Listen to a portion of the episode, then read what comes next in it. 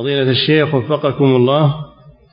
هذا سائل يقول أريد الزواج بفتاة سنية سلفية ولكنها تقول عن أبيها إنه يتعامل بالسحر ويعمل السحر.